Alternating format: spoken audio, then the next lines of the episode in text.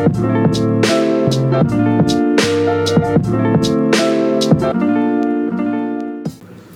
everyone, welcome to Typhoon Talks, brought to you by Typhoon Consulting, a boutique management consultancy headquartered in Hong Kong. My name is Elena, and I'm an analyst at Typhoon Consulting. And I'm Sophie, also an analyst here with the firm. Apart from hosting several typhoons in a period of only a couple of weeks, September has also been very generous for the events in tech space. So today we're going to be talking about Goldman Sachs' move into digital consumer banking, incoming IPOs from the disruptors in closed mobility solutions, and a recent case of illegal robocalls. So starting with the first one, Goldman Sachs has recently launched a new consumer digital bank in the UK. Named after one of the bank's founders, Marcus, have been available in the United States for two years, where it has already accumulated more than $20 billion in deposits and lent $3 billion to customers. The returns of 1.5% on instant savings accounts, they're offering the highest returns on the market right now for savings from only one pound. This is interesting given that post Brexit, many banks are trying to get out of the UK, and also that it's traditionally known for its investment banking and securities capabilities. Sophie, why do you think it has moved into consumer banking? So I think there's probably a couple of reasons behind Goldman Sachs' move. Firstly, in relation to Brexit and why Britain, I think that this isn't actually a UK specific move. As you mentioned, they've already been operating in the US for a couple of years, and a Goldman Sachs spokesman has already told the press that they intend to expand out into Europe, with Germany being next on their list. I guess, though, where other banks are looking to leave the UK, there may also be room for opportunities to Goldman Sachs to take over market share there. But in terms of why consumer banking in general, I think the predominant reason for this move seems to be to reduce the cost of funding. So, although 1.5% may seem like a high interest rate for them to pay to consumers compared to other commercial banks, this is actually still relatively low versus the pricey institutional investors. So, for example, Bloomberg have estimated that they currently pay an average fixed coupon on average um, to investors of 3.86%, which is obviously considerably higher than that 1.5%. So I think this move is really to try and diversify the firm's fundings and ultimately to cut costs and boost margins where at all possible. And who do you think they're going to be competing with in the UK? So it's an interesting this one. I think Goldman Sachs have said that they're aiming to attract savers and take business away from the leading UK high street banks, so Lloyds, Barclays, HSBC, etc., which currently control 80% of the market. However, what's interesting is they're offering a very different business model to these traditional banks. So, having trialed this banking service with employees over the last few months, it looks like this service is only going to be online with no physical walk in branches, which is what traditionally characterises these UK high street banks. So, actually, some may see this online platform competing more with the likes of newer digital startups. So, companies such as Monzo, Starling, Circle. Um, and these new digital focused banks and lenders are also trying to shake the dominance of the traditional high street banks. So I see Marcus as somewhere in between the two, with a more traditional and well known name like the bigger high street banks, albeit known for a slightly different area of banking, but offering online services much like the newer startups. All sounds great in theory, but do you think it will actually kick off in practice? So I think the first thing to note is that Goldman Sachs have said that this rate of 1.5% is variable. So long term, we may find that this rate is only used as a teaser to take market share and then reduced over time. So customers may want to wait until it's a little clearer on what their policy is going to be long term. But even if they do maintain this high rate, the account actually only pays 0.09% more than the current table topper, which is the Yorkshire Building Society in terms of savings. And this actually translates as an extra 90p a year for someone who has a thousand pound deposit. So you can see that actually the differences are pretty small. So it will be interesting to see whether people make that jump across. And I think finally it'll be really interesting to see how Marcus competes against these newer tech startups that we were talking about because unlike for example a company like monzo they don't offer a current account they have no overdraft and they have no atm networks so although marcus may be great for those who only want to save it may actually lack convenience for customers with other more complex banking desires. I agree. I think if we're talking about savings and especially investments, simple saving accounts are not probably the best option to go for. People who are really serious about it will probably go for some investment brokerage firms rather than just yeah, you know, exactly. expecting 90p for their thousand pounds. yes, exactly. So we're now going to move on and talk about some tech IPOs that are coming up in the foreseeable future. And first up is a player from China, Bitmain. And this is a Beijing based cryptocurrency mining giant that has officially filed for an application to go public on the Hong Kong Stock Exchange this September.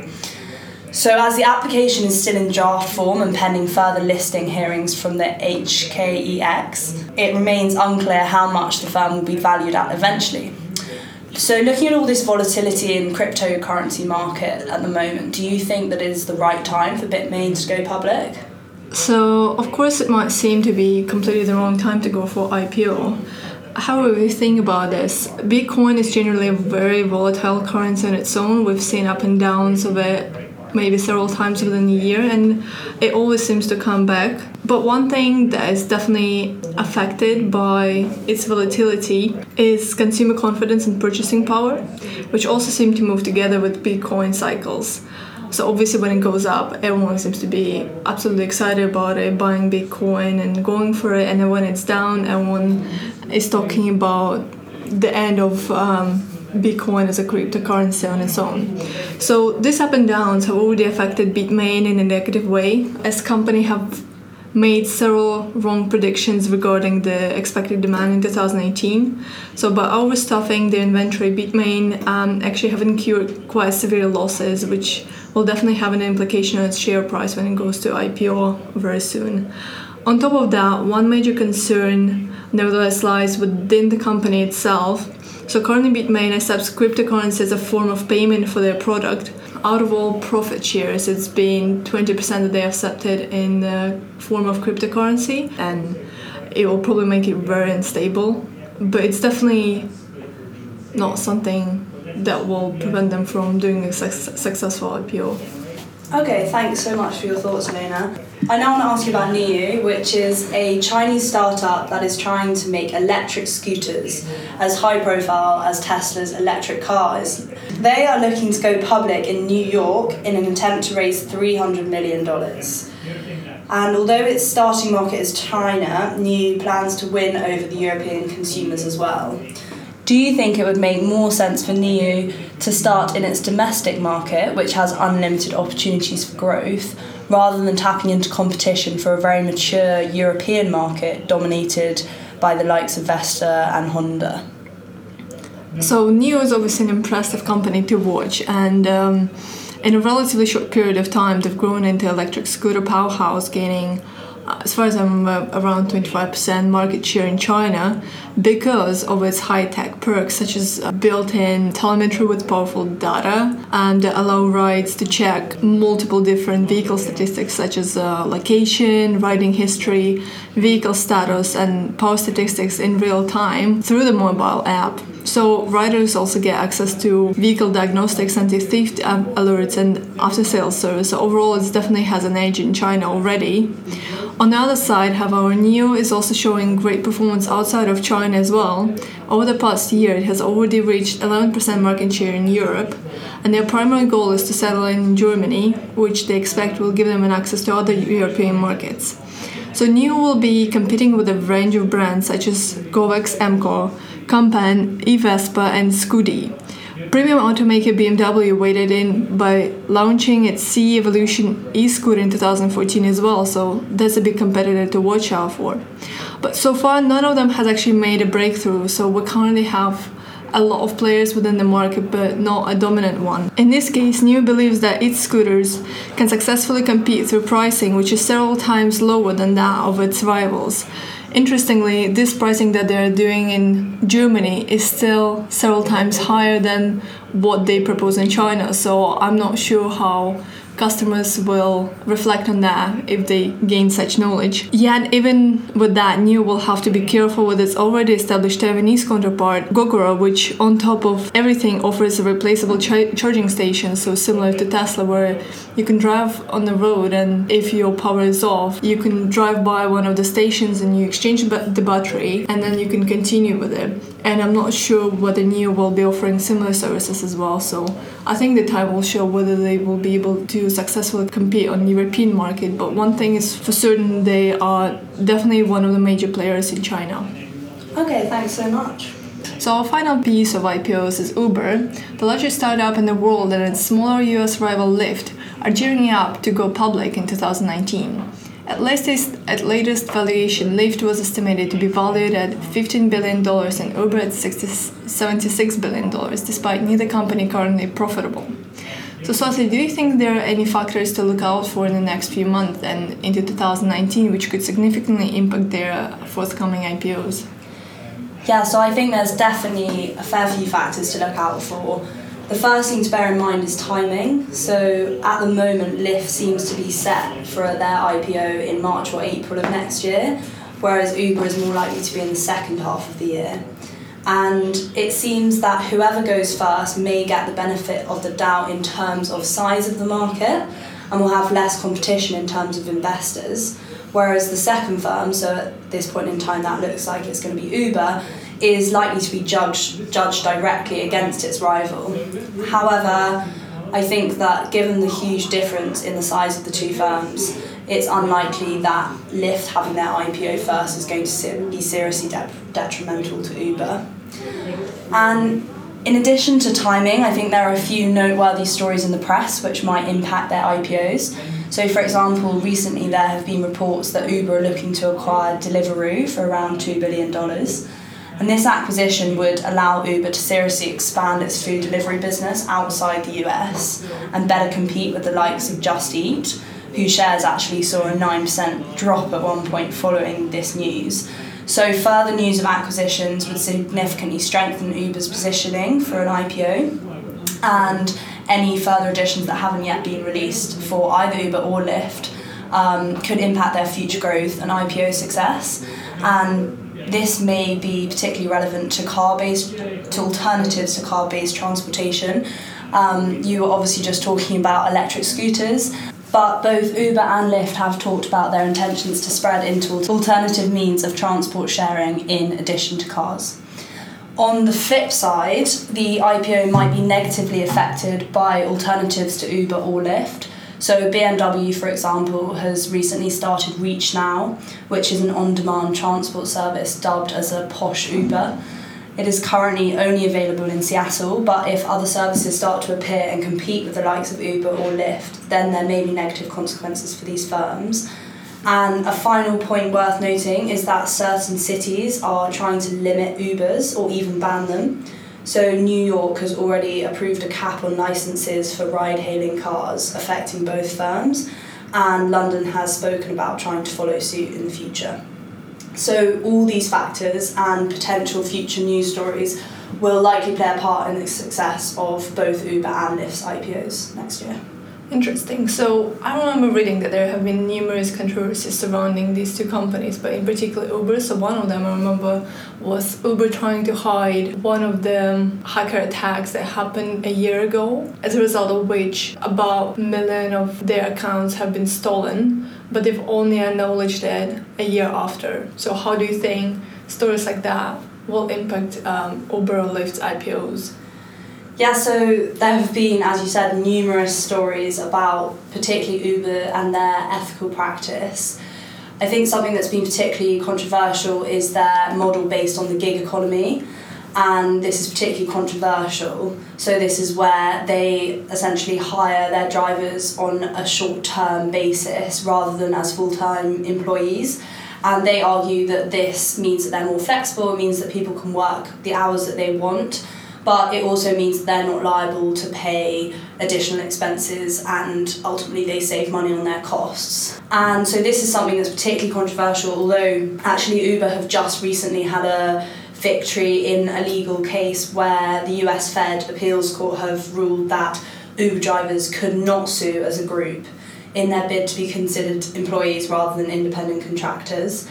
And you also mentioned that there's been confidentiality concerns, and also recently there's been allegations of racism by management, investigation of Uber drivers for sexual assault, dangerous driving, and also stalking. So, as you can imagine, I think you know these stories are only going to be harmful to Uber's reputation. And if this continues to get worse, then this may affect their customer base with people being reluctant to use the service, which could then have negative consequences on their IPO. But the new man they've brought in some new management recently, and they've explicitly said that they're going to try and turn this reputation around. So, I mean, I guess only time will tell whether they're successful with this challenge. They've certainly got a lot of concerns to get over, and I'm sure that there's the potential for more negative press to come out. But despite this, we've got to remember that Uber maintains such a strong customer base. And given that they still remain popular despite the severity of many of the stories that you know, we've both mentioned, I think that looking forward, if there are more controversies, they're going to have to be incredibly severe for them to seriously have a large impact on Uber's performance in their IPO. Uber is definitely using a phrase negative marketing is still a marketing. Yeah, uh, probably in their vision strategy. So, on to our final story. We are talking about robocalls and how they're already becoming a reality. So, the Federal Communications Commission on Wednesday fined robocaller Philip Roesel and his companies more than $82 million for illegal caller ID spoofing. And Roesel made more than 21 million robocalls over a three month period. Spoofing a robocall essentially means someone else's phone number is displayed when the telemarketer makes these calls. So this is obviously problematic because people can't report these numbers, and when you look at your phone, you might not immediately realise that it is a spoof call. So this is the fear that a lot of people might be concerned with when we're talking about the introduction of AI and robo. Elena, what do you think? Do you think this is just a single case of such fraud, or is this already an epidemic and something we're going to see much more of? So, definitely mentioning robotics and AI being implemented pretty much in every company. Unfortunately, technological advancements not only benefit us, but they also open up new ways and new opportunity for scammers to uh, use them. So, in case uh, of Philip Roesel, unfortunately, is not the only one. FCC, so Federal Communication Commission, has imposed another fine of $120 million on a Florida man who made approximately 100 million robocalls offering exclusive vacation deal from well-known travel companies, companies such as Marriott Hotel or Trivago. So obviously people would trust these companies, believe it, and uh, fall for calls. So, according to Nomorobo, a telecom service company behind the robocall blocking app, reported last month they've seen an explosion of neighbor spoofed type of calls. So, this is a type of calls where a robocaller use a fa- uses a fake number that looks similar to a local number near you. So, you can imagine a neighbor is calling you for some help or you know someone you might have known but did not put into your contact so of course you will pick up the phone and but obviously it will be an ultimate scam so in my view, with further advancements in you know voice recognition and replication, such calls and scams can become even more advanced as robots will be able to not only make such calls, but they would be able to mimic the voice of maybe your friends or even relatives. So that's definitely quite spooky. Uh, with such doomed prospects, I don't really believe that simple fines can scare away any type of fraudulent activities in the future.